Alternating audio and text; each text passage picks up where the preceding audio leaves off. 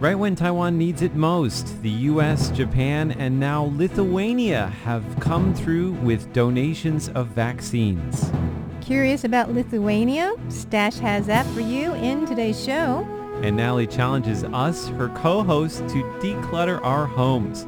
We'll show you how that went. And in hashtag Taiwan, Leslie tells us how people in Taiwan overflowed with gratitude at the recent vaccine donations. This is Taiwan Insider.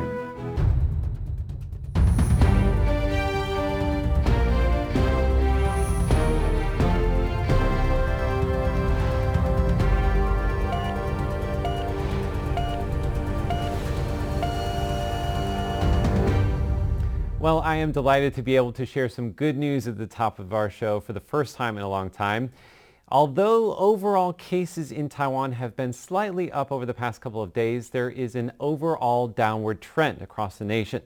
Also, last weekend, a great gift from the United States, a whole plane full of Moderna vaccines for Taiwan. Let's take a look. That's not luggage coming out of that airplane. Those are COVID vaccines. 2.5 million doses of the Moderna COVID-19 vaccine to be exact, coming straight from the US. The shipment arrived on Sunday and health authorities are hoping to start administering doses in seven days. On June 6th, three visiting senators announced upon arrival that the U.S. intended to donate 750,000 doses of COVID-19 vaccines to Taiwan. However, 750,000 became 2.5 million, more than tripling the amount the senators promised. Health Minister Chen Shizhong and the United States' representative to Taiwan, Brent Christensen, were both present when the vaccines touched down in Taiwan. Chen says that the U.S. has come through for Taiwan in its hour of need. Christensen says he was glad that the U.S. added 1.75 million doses to its initial pledge. He says that the donations are a sign of the United States' commitment to Taiwan. Here, the two are giving thumbs up in front of the shipment. Chen says that this latest vaccine shipment is more than enough to cover vaccinations for frontline medical workers and high-risk groups. He says that the health ministry will also make inoculations available to other groups further down the priority list. U.S. President Joe Biden has been showing support for Taiwan in more ways than one.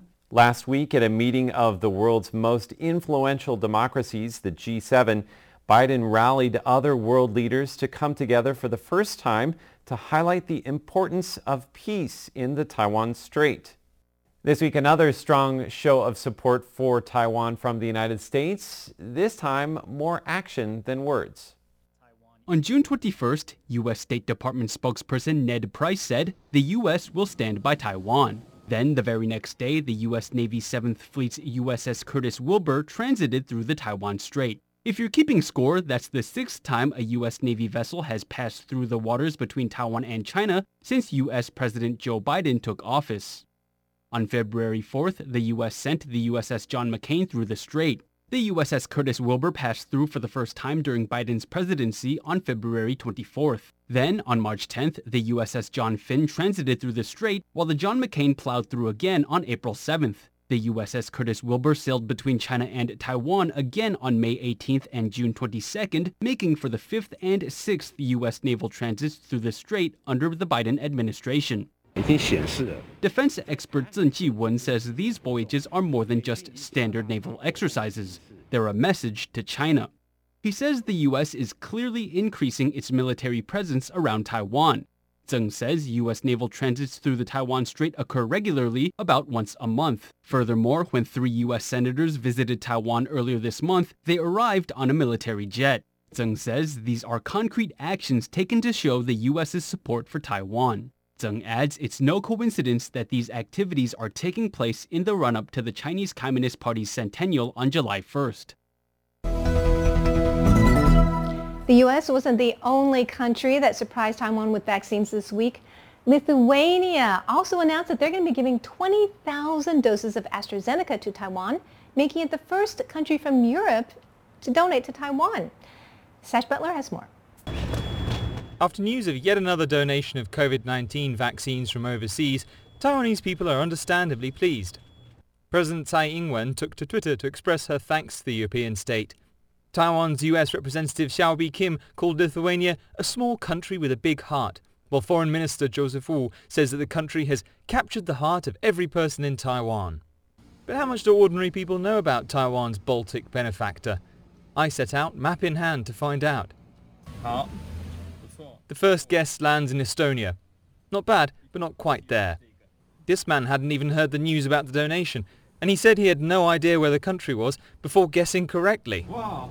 One woman even told me she'd visited Lithuania, so of course her sticker went in the right spot. So that was that. Three guesses, two correct. Not bad, Taiwan. Okay, a quick fact file. Lithuania is located here in northeastern Europe by the Baltic Sea. It has a population of just 3 million people. That's roughly as many people as live in Taipei City alone. Now, it's easy to look at Lithuania's donation of 20,000 vaccine doses and feel shortchanged. After all, Japan gave Taiwan over a million doses, and the United States gave 2.5 million. But let's put those numbers in context. Lithuania is far smaller than those two countries, both in terms of population and economic clout. If you adjust for population size, Lithuania's donation actually comes out pretty much level with the US, although a bit behind Japan. Compare the numbers to government spending, and Lithuania comes out middle of the pack, but then look at the overall size of the economy, and there you have it. Lithuania's donation comes out top. Of course, this is only meant to be a light-hearted comparison and an excuse for me to brush up on my Excel skills. All three governments have reached out to Taiwan in its hour of need, and every extra dose brings Taiwan's people one step closer to safety. These donations have come just at the right time when there's a shortage and during an outbreak. Now, during this recent outbreak, many of us have been at home because of a soft lockdown since mid-May. Now, recently I've gotten into decluttering and it's been so much fun that I challenged my co-hosts to join me as well. So Stash, how did your decluttering project go? Um, it was okay. I mean, I think I'm a bit like Leslie. We spoke to Leslie and he said he's quite attached to his. He things. didn't want to participate at uh, all. No, Leslie. I mean, Leslie just refused to take part. it was okay. I mean, I it was definitely def, it was definitely very tidy, and I'm glad I had the opportunity. It kind of you know gave me a kick to kind of go and just get to rid clean of your room. just stuff that yeah, essentially just clean my room. Yeah. Um, I mean, it has shown me again that I do need a um, you know, bookshelf because uh, they are, as you can see in these pictures, just piled up on my desk. But they're, they're definitely, um, there's a lot less loose paper. So the before and after, I don't see a major difference. I mean, did you just throw out two books or something? uh, I mean, I threw out, like I said, I threw out a lot of like uh, Chinese sort of exercise study books that I was clearly never going to need again. I didn't lose the textbooks though, and I think Andrew can sympathize with this. They're really, really useless uh, to everyone, and you know, including myself. But but I'm keeping them anyway. You know. So Stash, I can do you one better. Very neat, but um, still got tons of stuff. Do you need all those books? I have to tell you, uh, Stash, when you were talking about your old Chinese books, that I can that really resonates with me. I still have even the notebooks that I wrote in, like repeating characters oh over and over again. Totally useless. So I think if there's one thing I have trouble getting rid of, that's like books and like papers and things like that.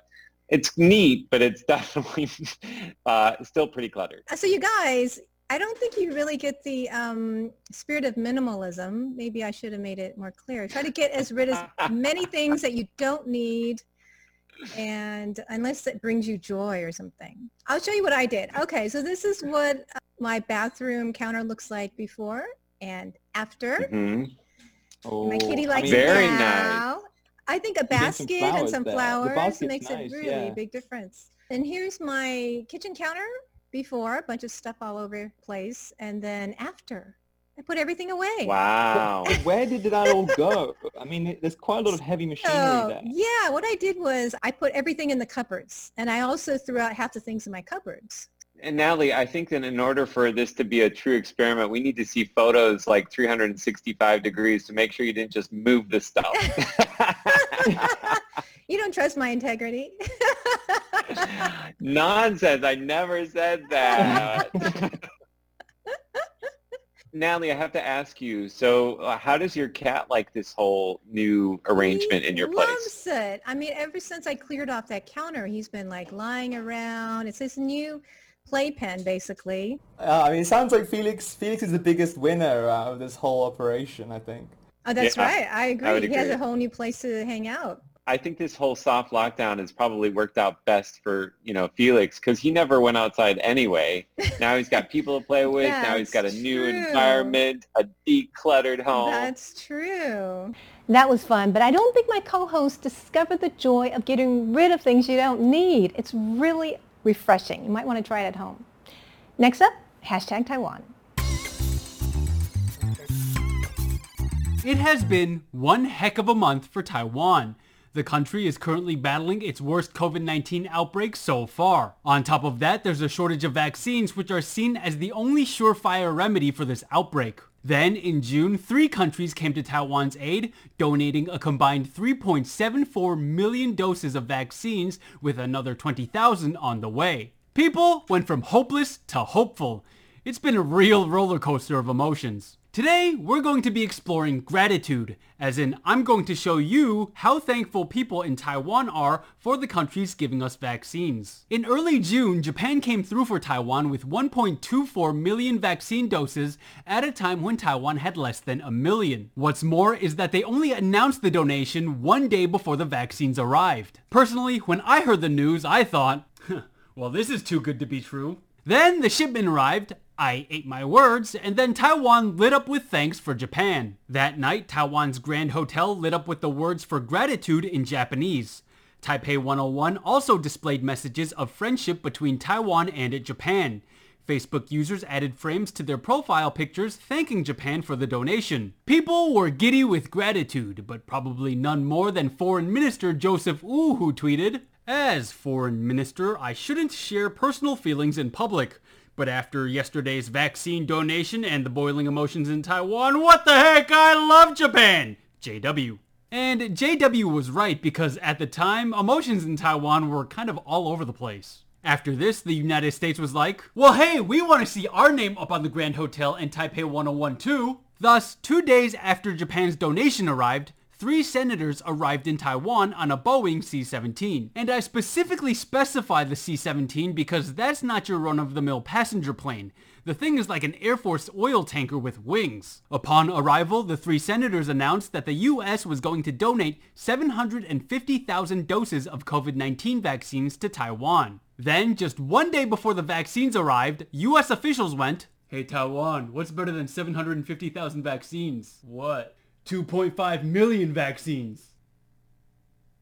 That's right. The US more than tripled its original commitment at the last minute. The American Institute in Taiwan, or AIT for short, announced the bonus vaccines on their Facebook page. The vaccines arrived on June 20th. That night, the Grand Hotel lit up with A Heart T. That's a play on words because the Chinese word for love is pronounced I, so you know, A-I-T, A-I-T, get it?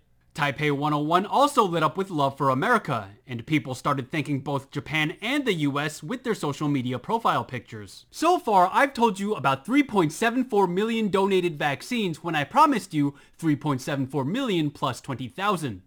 Enter Lithuania. On Tuesday, Lithuania suddenly announced it would donate 20,000 doses of vaccines to Taiwan in September. Lithuania doesn't even have a representative office in Taiwan, though there are plans to set one up. So people in Taiwan were a little surprised when the Baltic country raised its hand to help. Surprised, but still very thankful. Both President Tsai Ing-wen and Joseph Wu tweeted their thanks to Lithuania, with Joseph Wu sounding much more reserved. A local Taiwanese snack company said it's sending Lithuania a shipping container full of cream puff snacks because, according to them, the Lithuanian Vice Minister of Foreign Affairs took a liking to the snack when he visited the factory in Taiwan. And to nobody's surprise, there's now a profile picture thanking all three countries. Each of these three donations have taken Taiwan by surprise. Japan with its timeliness, the US with its timeliness and its quantity, and Lithuania with well, let's just say you don't expect such love from a country you don't really interact with. Still, if these surprises keep coming, eventually my profile picture is going to start looking like some kind of flag catalog. Before we leave you, a look at some of the other stories on our radar. Taiwan is extending a nationwide level 3 COVID-19 alert for two more weeks to July 12th. The alert has been in place since mid-May, and it means that schools and gyms are closed, masks must be worn in public, and restaurants may only offer takeout. The number of new daily cases is down across Taiwan, but officials remain concerned about intercity community transmissions and a cluster outbreak at Taipei's main wholesale fruit market. Sun Moon Lake is recovering nicely from Taiwan's worst drought in decades. The bed of Taiwan's largest lake was visible in places, but the arrival of seasonal showers called the plum rains in Taiwan have seen water levels return to 97% of normal capacity. Is the government going to pay your electricity bill for June? The cabinet has passed a proposal that would make that possible. They're hoping to lighten the burden for average citizens who are likely to face high electricity bills during the first month of a soft lockdown at home. Are you suffering from lockdown boredom? Taiwanese NGOs are offering dance classes, cooking classes, and more to keep kids and parents sane and senior citizens active as they stay at home and wait out the pandemic. And finally today, our words of the week. Now, earlier in our show, we were talking about decluttering. We're going to flip that on its head and ask our co-hosts here, if you could clutter your home with something, what would it be? We're going to start off with Natalie. I would like to clutter my home with a hundred flavors of chocolate. That would be delicious. Hmm, that's a good one. Uh, let's go on to Leslie now. Guys, if I could clutter my house with anything right now, I'd clutter it with chewy cookies. I couldn't tell you why, but since the beginning of level 3 pandemic alert, I have been craving chewy cookies, and I just actually found out not too long ago that my favorite cookie store is now on a food delivery app, so probably not going to be far off in the future. Mmm, chewy cookies. But a house full of them? I don't know about that. I thought of something that I, I could actually live with. Uh, plants? Maybe a hanging garden of Babylon in my apartment? well, thank you so much for joining us for Taiwan Insider. I'm Andrew Ryan. I'm Natalie So. Taiwan is doing great. Have a great week. And I'm Leslie Liao reminding you to breathe. Mm, I am trying, Leslie, I promise. Well, be sure to connect with us on social media and do leave a comment below. We would love to hear from you. See you next week.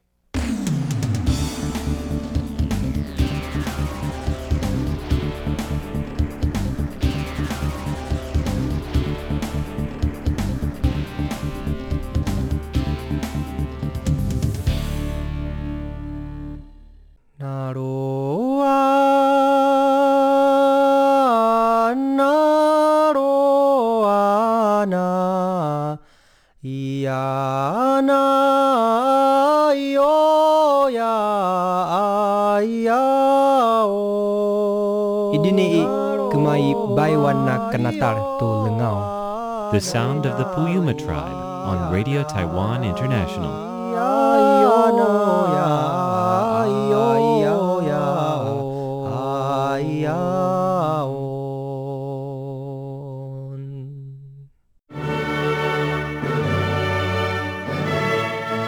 Dinner is served.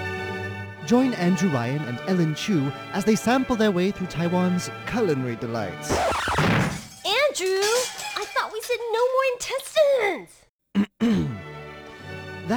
On Feast Meets West. Every Saturday, only on Radio Taiwan International. Radio for refined palates. What do you know about Taiwan? I know who the president is. What about their local music and food? Well, hmm, what do you suggest? Tune in to Radio Taiwan International. Here at RTI, we offer the authentic Taiwan experience. You hear the sound of remote attractions, the local food, music, the lives of real Taiwanese as they live it. Visit english.rti.org.tw. Listen to the real Taiwan. Listen. Are you listening? this is the sound of my country. This is the sound of Taiwan.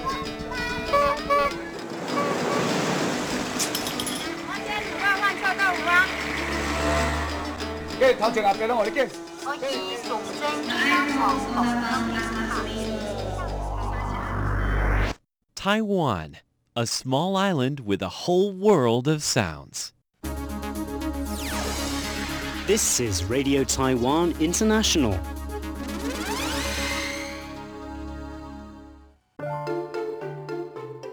Did you hear Taiwan is sending over 400,000 mini cream puffs to Lithuania? I think it's so adorable. And you know, the reason is because they're thanking Lithuania for donating 20,000 COVID-19 vaccines to Taiwan.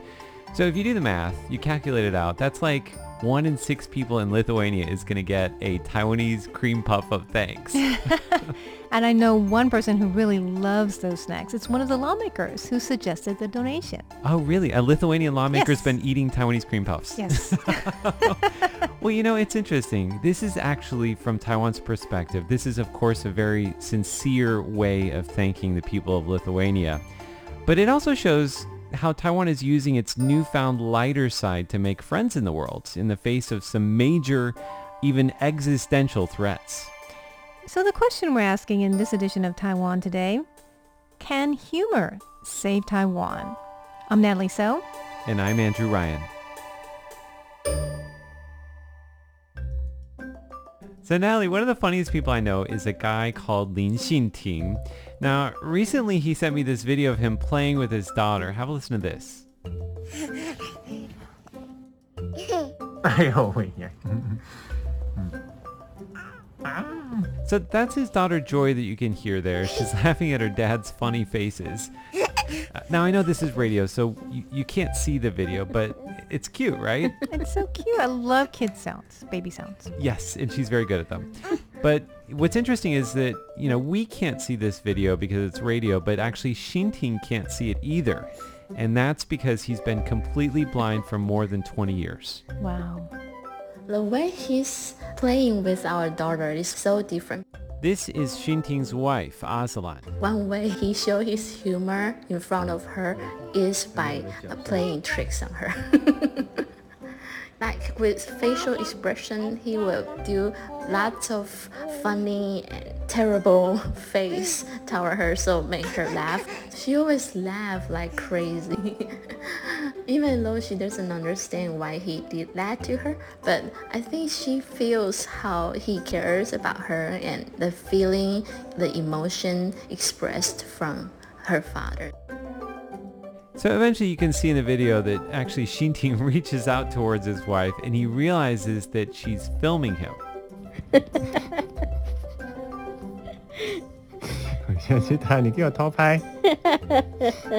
I knew you were filming me on the sly, he says. That is so sweet. it is. It is so funny. He can always guess when she's filming him. Um, I know you guys were co-hosts, right? So I remember you telling me he, he's actually pretty humorous himself.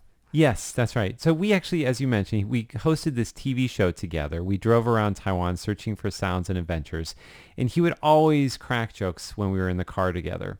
Uh, and he would joke with people that we met along the way, you know, people that didn't know he was blind, like this guy. so this guy we met along the way in Penghu uh, he he actually thought we were a couple because Xinting had his hand on my shoulder because I was helping him out. I was opening his door for him. Uh, but Ting told him, no, we aren't a couple. Instead, he said... Wait, did you catch that? I did. You're his seeing eye dog. That's hilarious. good line. It was a good line. And actually, he would use that line pretty regularly to describe, That's you know, funny. our special friendship. Yeah. Now, at some point, I realized that he was telling jokes to make people more comfortable with him being blind. So, you know, some people avoid talking about their visual impairment, but for Xinting, he faces it head on. Like uh, once I was practicing driving, and I asked him if he he's there to uh, sit next to me when I was driving, and he said, uh, "If you are willing to sit next to me when when I was driving, then I will I will sit next to you." Each time he points out the facts that he's blind, but uh, in a very humorous way. I love that he can joke about his disability. That's wonderful. Yeah, I mean, I think a lot of people feel like it's like kind of something they don't really want to talk about or maybe they're embarrassed about. But for him, I mean, it's He just a- throws it out there, right? He just tosses it out there. Yeah, it always used to catch me by surprise, but now I, it's just part of who he is. Has he always been that funny? Well, he's always been that funny since I've known him, but I've only known him after he went completely blind. So I was curious to know whether he thought he was funnier now or before. He says he thinks he's funnier now because he can't see. He has more time to sit with himself. Now, he always had a serious visual impairment ever since he was born, but when he went completely blind at the age of 19, he says his brain slowly started to become clear and more flexible. It was sort of like his brain knew what would make him happy. And also, he's uh, in some way not good at uh, expressing his feelings. Uh, so I think humor is something he used to to show the world who he is and also to not show in the world uh, how he feels. So I think he um, very smartly use humor to uh, interact with different people so people could get along with him easier. I think humor is something he play with and also he used as a tool to, uh, to get along with others. Yeah, I think that's so interesting that he uses it as a tool. I mean, he does it very naturally. I don't think he does it, you know, thinking about it as he's doing it, but it it helps him. Right. It really disarms people too, right? And and charms people, I'm sure, Yeah, right? very much so. Well, clearly humor has played a huge role in Xinting's life and in helping him overcome his obstacles. But what if we take a step back and look at Taiwan as a whole? Is this a naturally funny place? Could humor play a role in helping the country find its way through its challenges? And we know that Taiwan has a lot of challenges, right? That's right. Taiwan is again denied observer status in the World Health Organization due to pressure from China. Taiwan faces a COVID-19 vaccine shortage during its biggest outbreak since A second power outage hit Taiwan this week due to a surge in electronic consumption. Not to mention earthquakes and typhoons. But let's not get ahead of ourselves. Let's start off with the question, is Taiwan a funny place? I mean, is humor one of the tools in Taiwan's toolbox? Psychology professor Chen Xuezi of National Taiwan Normal University is Taiwan's local expert on humor. He did a survey of 22 countries on how humorous they were, and Taiwan placed below the global average at 15th. In Chinese culture, he says, people don't put having a sense of humor as one of their top priorities. But Westerners think it's a very important quality. When they choose a spouse and a presidential candidate, they look to see if they have a good sense of humor. But one of the writers of the Lonely Planet Guide to Taiwan, Joshua Samuel Brown, thinks Taiwan is one of the funniest places in Asia. In fact, he recently decided to set his first novel, a comedy called Spinning Karma, right here in Taiwan.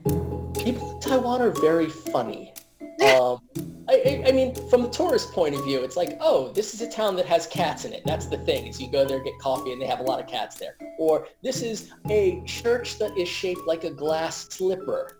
I've never seen that anywhere else but Taiwan, have you? You have garbage trucks and recycling trucks that play music. And to Taiwan, people's like, oh, this is normal. This is just how it, but you don't have that anywhere else. Our garbage trucks don't play music here. I've never heard of any other country where the garbage trucks play music. Some of those garbage trucks also talk. You've heard those, right? They talk? yeah, they have like little, you know, sometimes English lessons and things like that. So, yeah, we have a lot of really quirky things going on in Taiwan that we take for granted, right? Yeah, and it hasn't always been like this. I mean, this is something you wouldn't have found in Taiwan 20, 30 years ago. Taiwan has become more and more relaxed. I first went there in 1994, and so martial law had just ended. And I remember my father, my father dropped me off. He brought me to the airport, and uh, he said, Josh, anybody asks you about Chiang Kai-shek, you just say, he's a very handsome man, and don't say anything else. Just say, he's a handsome man. Little side note here, Chiang Kai-shek was a dictator who was revered in Taiwan for decades before it became a democratic country. I have a story in my first book, uh, Vignettes of Taiwan, about meeting up with a very traditional, traditional, he was a Chinese man. He was definitely a mainlander who Apparently he wanted me to marry his daughter, even though we had just met that day. We did not wind up getting married. In fact, that was our first and last date. It wasn't even a date. But the father was talking to me and he showed a picture of Chiang Kai-shek and he said, and the daughter, I didn't speak Chinese, said, my father wants to know what you think about General Chang. And I said, oh, he is a very handsome man. Father said, you're okay. You can come and see my daughter again. I did not see his daughter again because she scared, this scared me.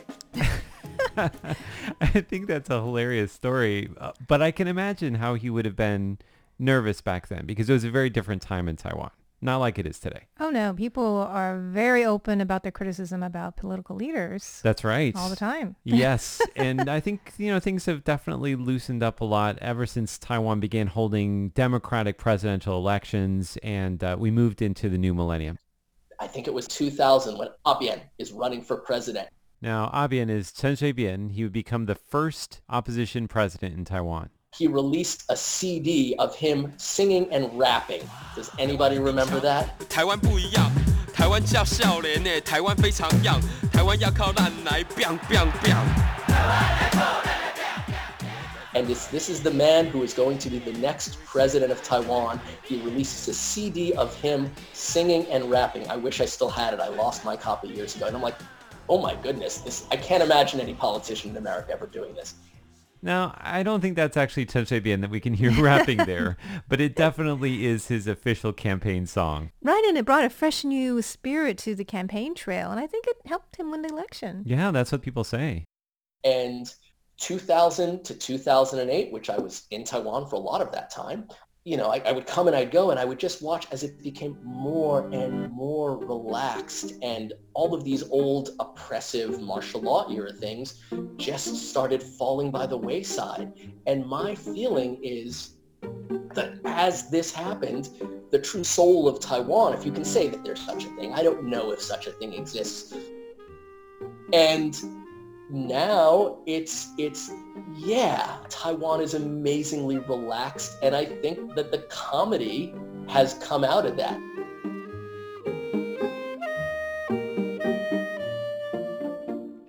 I don't know if we could say that Taiwan is exactly the comedy center of Asia right now, although the comedy scene has definitely grown in recent years. When I first got here in 1996, there was no such thing as stand-up comedy. There was only a traditional form of comedy called xiangsheng or cross-talking which can of course be very funny, but it's not really part of modern pop culture. It relies a lot on double entendres and big punchlines. And on TV, the funniest thing was probably the variety shows. You watch those, right? Yeah. They're so loud. How can you miss them? Do you think they're funny? They're okay. I mean, they're kind of slapstick humor, you know. Yeah, it's a lot of physical humor, a lot of live sound effects on a keyboard. I thought Xiangsheng was kind of cute, though. I mean, it it's it's actually very impressive. It's just an art, a verbal art. Yeah, that's been passed down for many years. Um, I, I, think it's probably much more difficult than a lot of the, oh, the comedy you see definitely. on on variety shows. So about 10 years ago, we started seeing people doing stand-up, and I think the most famous person, the most successful person in Chinese or English is probably this guy, Brian Tseng. You can hear him taking stage at a comedy club in Taipei. Wow, He says he feels like he just got elected office. And have a listen to what he says as soon as he gets on the stage. He says the enthusiastic response is almost at the same level as an American audience. In the past, they had to train the audience to respond like that because people would just sit there and, and say, all right, clown, entertain me. So comedy has come a long way in Taiwan. Yes, definitely. At least the comedy club version of, of comedy. I think people know how to respond to it. Now, one thing that's interesting about Brian Tseng is he does not shy away from politics. Last year, he did a parody of a pro-China music video sung by a Taiwanese woman called Fanny Liu. The song is called China. China.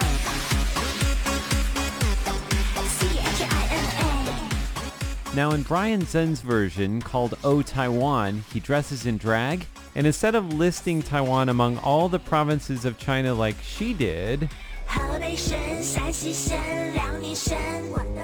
he lists all the counties and cities in Taiwan. Now it's interesting, people in Taiwan were so angry about that original video because they felt like the artist who sang it had thrown Taiwan under the bus, saying that it was part of China. But when Brian Tseng did the parody, it diffused the situation and people were able to laugh. I love that. I love how humor can just make everyone relax about yeah, something, you know. Absolutely. and Professor Chen, the humor researcher, he says that this ability to diffuse the situation is why humor is so powerful. Rarely is there anything that can, in just a few seconds, change a person's mood from being very angry or depressed to being happy. There's nothing else that can do this. Only humor can. And humor has been used on an even bigger scale in Taiwan. Remember last year when Taiwan was trying to participate in the WHO? And the WHO Director General Tedros Adhanom Ghebreyesus thought Taiwan was starting a racist campaign against him. This attack came from Taiwan. His words became a hashtag. This attack comes from Taiwan. But people used it to bombard the world with something much friendlier. yeah. Photos of beaches, delicious food, smiling people. I mean, it was amazing how Taiwan flipped the tone of this nasty conflict around with this charming campaign. What was your favorite tweet, Andrew?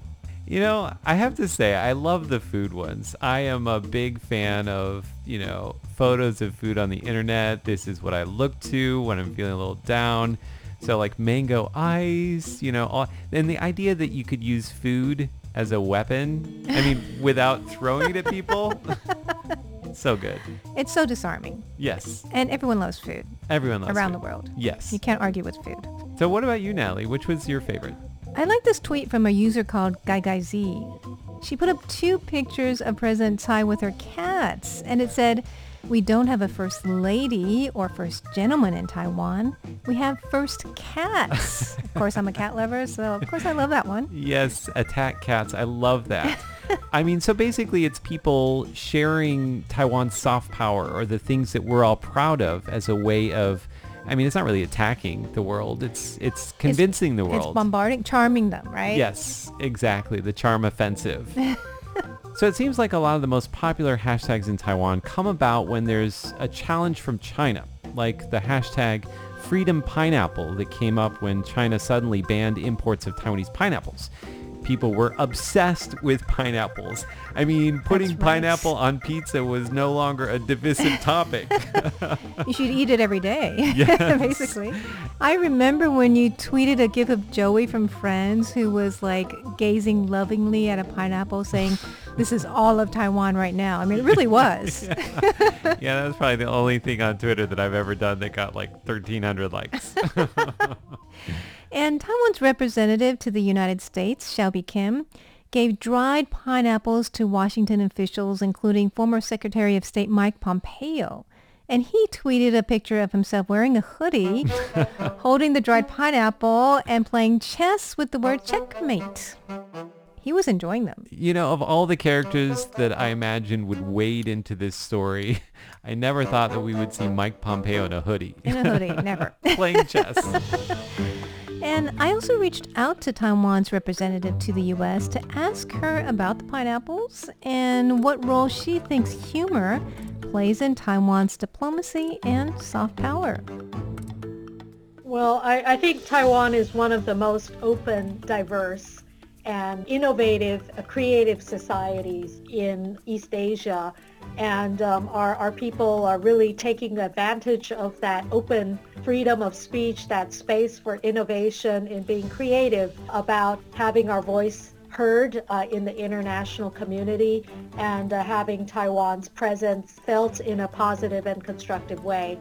And we do want to utilize the many characteristics of our culture and our society uh, in the process of securing greater support, whether it involves food, um, culture, uh, pineapples, uh, music, or sports. We, we do want to showcase the diversity, the openness of our society, and, and the the many aspects of our culture and creativity as we express to the world our desire to be that force for good. You know, it's interesting. She's a very serious person, but even, you know, Hsiao Bi-khim, the, the representative to the United States, she's also on board with the pineapples. Oh, definitely. She was having fun, I think, at giving them away. For sure. Now, the government is also using humor to talk with people right here in Taiwan. We spoke with Digital Minister Audrey Tang. She helped create a lot of the tech solutions to help Taiwan through the pandemic. Things like tools to track people in quarantine and platforms to help people buy face masks. But she told us that her favorite tasks have been the fun ones. The fun part uh, is this idea called humor over rumor. And this is not intuitive at all, so I have to explain a little bit deeper. Uh, the idea of uh, a infodemic that uh, happens around the same time as the pandemic uh, is now getting traction, right? People, Mm. even in places where the pandemic is relatively contained, still see a lot of infodemic online. She gives the example of the rumor that started the run on toilet paper, which we've seen all over the world. That's right. It was crazy here, and stores were running out of toilet paper like there's no tomorrow. Apparently, someone had said that we were going to run out of toilet paper in Taiwan because they were using the raw materials to make face masks instead of toilet paper. This is, of course, is not true. Uh, we all know uh, that the tissue papers are uh, made out of South American uh, materials um, and that the uh, medical masks are from local PP materials. But it's not common knowledge. And so the conspiracy theory, which travels on outrage, uh, really went viral. Um, and the idea of humor over rumor is that two hours at most after each trending rumor, we have to um, push out a social media campaign done by professional comedians uh, that are really funny about the same topic. And so on this particular t- topic, uh, we pushed out a meme. Uh, the premier, Su Tseng-chang, um, shows his backside, wiggling his bottom a little bit. That was one of the most funny memes. and it was hilarious that, you know, we discovered talking to her that there were actually comedians working for the government on this. I had no idea that they were employing trained comedians. I had no idea. No wonder they're pretty good, right? Yes. All right, so let's go back to this meme, which has a cartoon of the premier, Su Tseng-chang, shaking his butt. Botox is a homonym to stockpiling 囤啊、uh, in Mandarin, oh, yeah. right. So it says that 呃、uh, stockpiling doesn't help. Each of us only have one pair of buttocks, and it's a, it's a wordplay. and then with the table that says uh, it's a different materials and so on, and it went very viral. Yeah. And so people who have laughed about this, as you just did, is literally incapable of feeling outrage mm. um, hmm. uh, about the same thing. And so it's a vaccination against the conspiracy theories. And we eventually found out the people who initially started this conspiracy theory, turns out they were uh, tissue paper resellers. Sneaky, huh? It was actually started by tissue paper resellers. well, I'm not surprised. Not either. but great that we could use comedy to combat that, right? That's right. Very smart.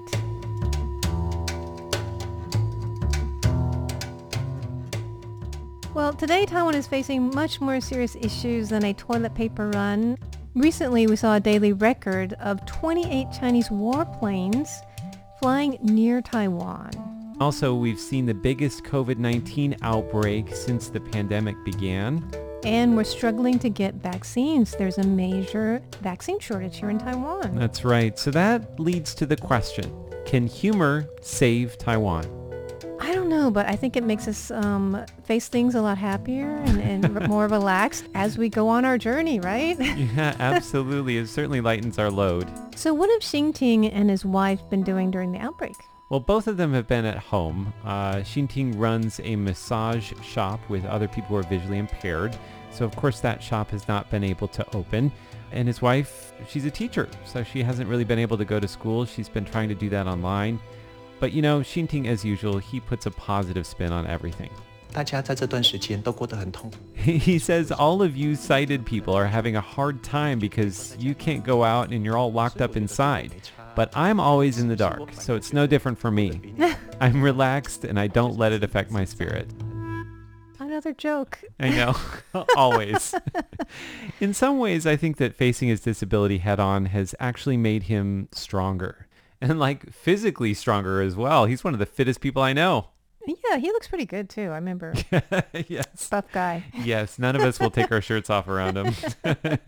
大家不要那么的觉得视障朋友是很悲情、很可怜，然后 So he says, I don't want people to think blind people are sad or pitiful or can't do anything, that life is dark.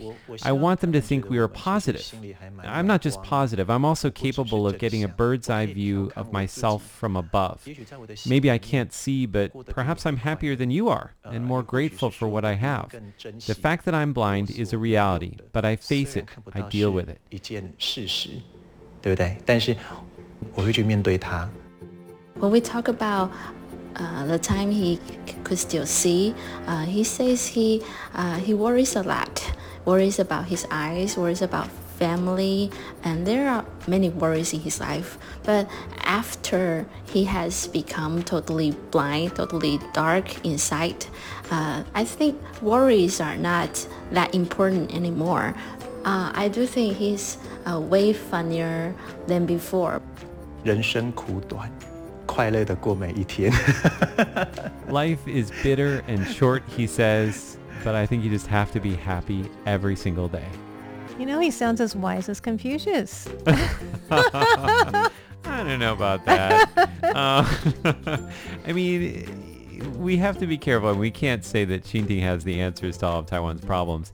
But I, I think there's something to be said about accepting kind of what's being served to you, what your circumstances are. You know, what for us here in Taiwan, there are a lot of realities that we just live with.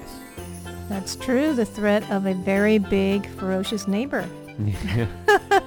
you know, for one example. Yeah, yes. one example. So, but we're trying to live happy lives, mm-hmm. even, you know, during this outbreak as well. Yeah. So the question, can humor save Taiwan? Perhaps it can save us all.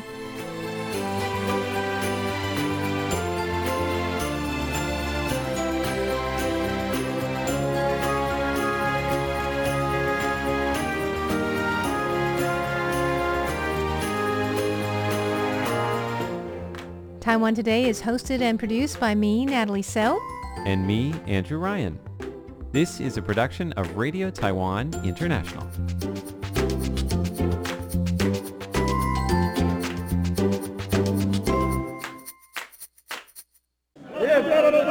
From a fruit market in Tel Aviv to a fish seller in Taipei, the people of our world are working hard to make a living. Are you listening? Tune in to the sounds of your world on Radio Taiwan International. Dinner is served. Join Andrew Ryan and Ellen Chu as they sample their way through Taiwan's culinary delights. Andrew, I thought we said no more intestines. That's on Feast Meets West. Every Saturday, only on Radio Taiwan International. Radio for refined palates.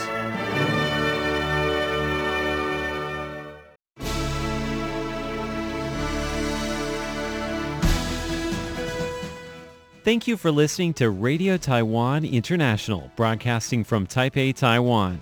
Check out our website at english.rti.org.tw. Again, that's english.rti.org.tw for the latest news and features from Taiwan.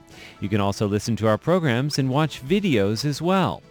Our 60-minute English language program can also be heard every day at the following times and frequencies. In southern China and South Asia from 1600 to 1700 UTC on 9405 kHz. Again, that's in southern China and South Asia from 1600 to 1700 UTC on 9405 kHz.